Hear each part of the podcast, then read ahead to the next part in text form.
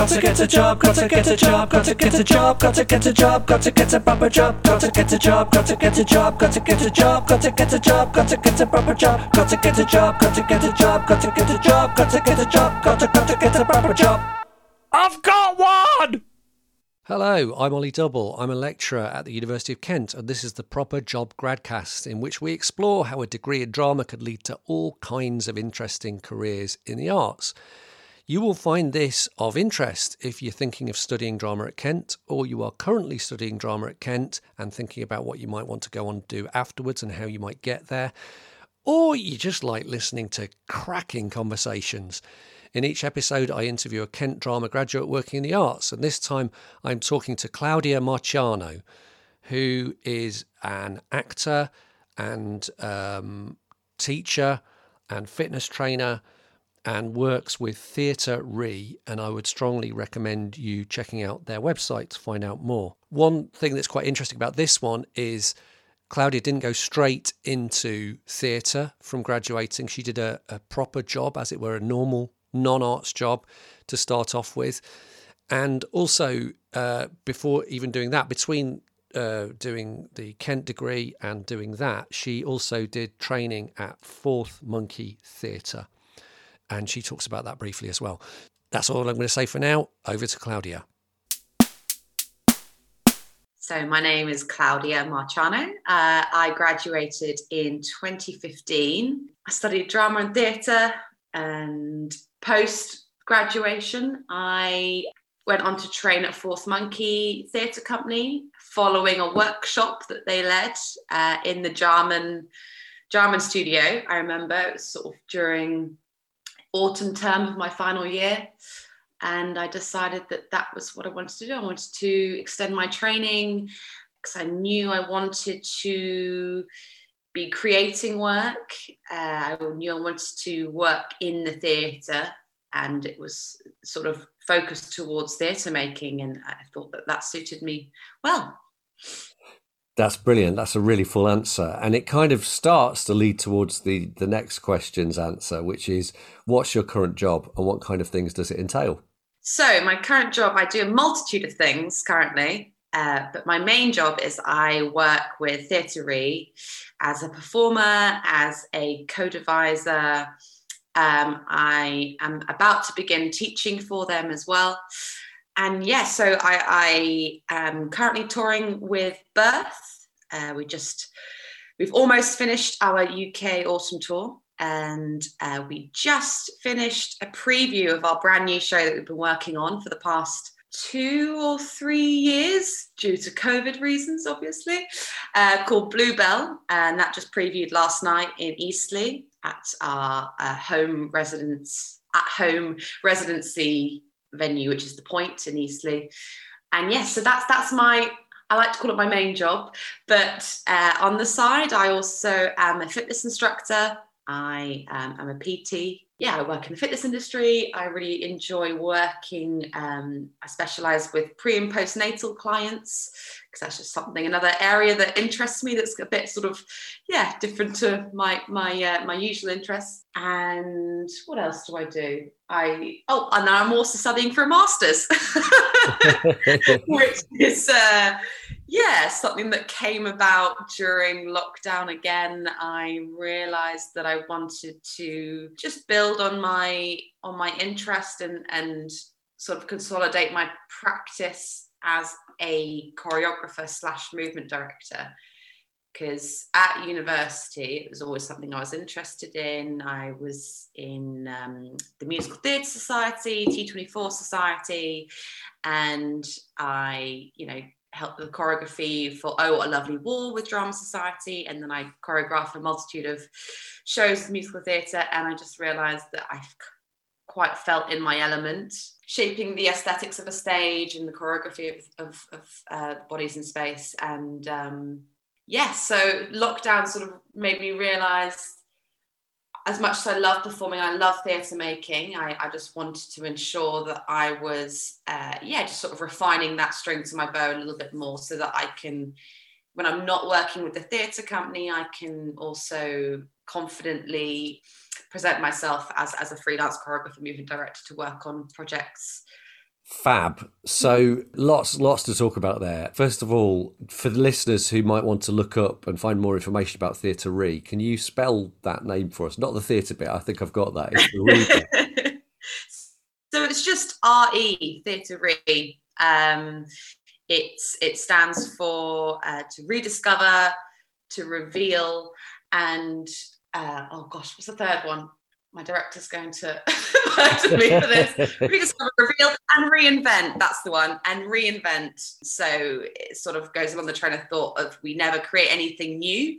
We're just sort of reinventing what's already in front of us in the world around us. Um, and we're revealing, we're uncovering the human condition. And, and yeah, it's a wonderful company to work with. I always feel very honored to be working with them. But yeah. And you've got, you've got, there's a website for Theatre Re. There is a website. Kind of we're on all the social medias. I was actually in charge of Instagram uh, during our tour, which was interesting. I hope I did a good job. yeah, no, I'm sure you did. Um, and and then the other thing that's quite interesting about what you were just saying is that you, you know what you've got then is effectively a portmanteau career made up of different types of activity at the same time that you can go between these different kinds of activity, and that's I think quite a typical pattern for a lot of people working in the arts, um, and and in a way quite exciting because presumably you don't get bored. Absolutely not. No, you know there are there are moments, you know, sort of at the weekend, looking at my week. The next week is going to be completely different to the week before, because maybe I'm not performing, maybe I'm just working as a teacher, working with clients all week, and that's sort of a big brain shift.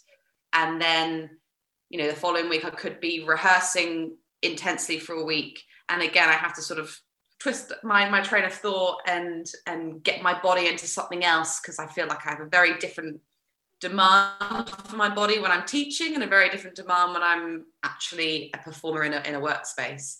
So both physically and mentally it's constantly switching but obviously constantly interesting constantly keeping me on my on my toes and teaching me how to look after myself my well-being and um, sort of the, the plans i should have in place the day before to make sure that i'm at my optimum whether yeah whether i am teaching or whether i am rehearsing. Um, it's constantly keeping me on my toes and constantly allowing me to develop and uh, learn more about myself and what I need and what I want. And yeah, it's great. I wanted I want to take us back um, to when you were studying at Kent. So, what stuff did you do while you were studying drama at Kent that you draw on now, or that that helped to sort of plant seeds that led to what you do now? So uh, the modules that stick out for me at, at my time at Kent uh, was definitely puppetry. Uh, we had a bit of fun with our puppetry with our puppetry module. I still have the video to this day of, of what we came out with, and I play it every now and again. I was uh, in a group with Tom Brace, who I think you've you've interviewed before, who is still a very close friend of mine to this day, and uh, we'll look back at that video every now and again also uh, the variety module because I got to use my skills and interest. We choreographed a, I've forgotten who the inspiration was, but we choreographed a dance around breakfast. Um, I remember it well. We used to use photos of that in open days and things. Yeah, yeah, that was great fun. And I have to say, one, one, one memory that I'll often refer back to when I talk about my time at Kent is uh, the stand up module because it terrified me. And that's the reason why I took that module. I, I realized very quickly afterwards that it wasn't for me. and I was never going to be interested in pursuing a career in stand up. But uh, it was just one of those, yeah, one of those experiences that I will never have again, probably. But it just, I'm so glad I did it. It was like bungee jumping. It was just, I've never I've never been so close to not coming on stage before in my entire lifetime. I remember being in the wings so distinctly, that feeling of going, no, not going to happen, not going on that stage, not not a chance. But I'm so glad I did it. So glad. I, I really just felt accomplished afterwards. well, it's it's worth just to dig into the the, the variety project uh, for for popular performance where, where yeah, I remember it really well. And it was a really kind of skilled piece because there was a lot of kind of precise physical comedy going on.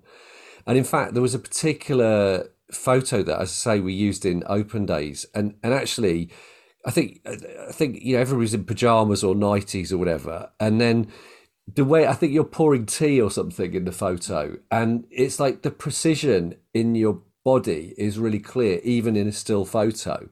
Like it's clear that there's, it's not just because the it's that thing, isn't it? Of if you're doing something comic, it's supposed to look like chaos, but actually it has to be the opposite. It has to, it has to be actually heavily controlled. And I think that's what I, well, definitely what I remember of that bit that you did.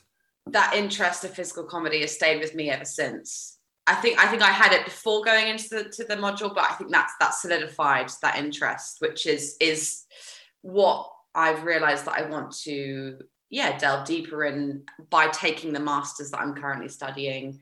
Yeah, I just think I just think humor and especially totally accessible humor, which is through physicality, is just one of the easiest ways to get into people's hearts and, and to and to get their attention which is just i just love the accessibility of it essentially.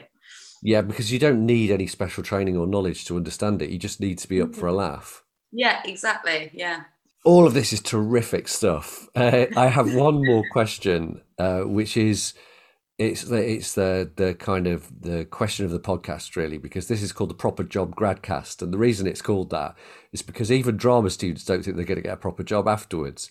And yet bizarrely that's not even slightly true right? The the facts don't bear that out. And and particularly what's interesting is asking people in the arts who who, who are working in the arts to respond to that so the question is what would you say to people who say that doing a degree in drama won't lead to a proper job Oh, that's a great question. I would say that it just teaches you invaluable transferable skills.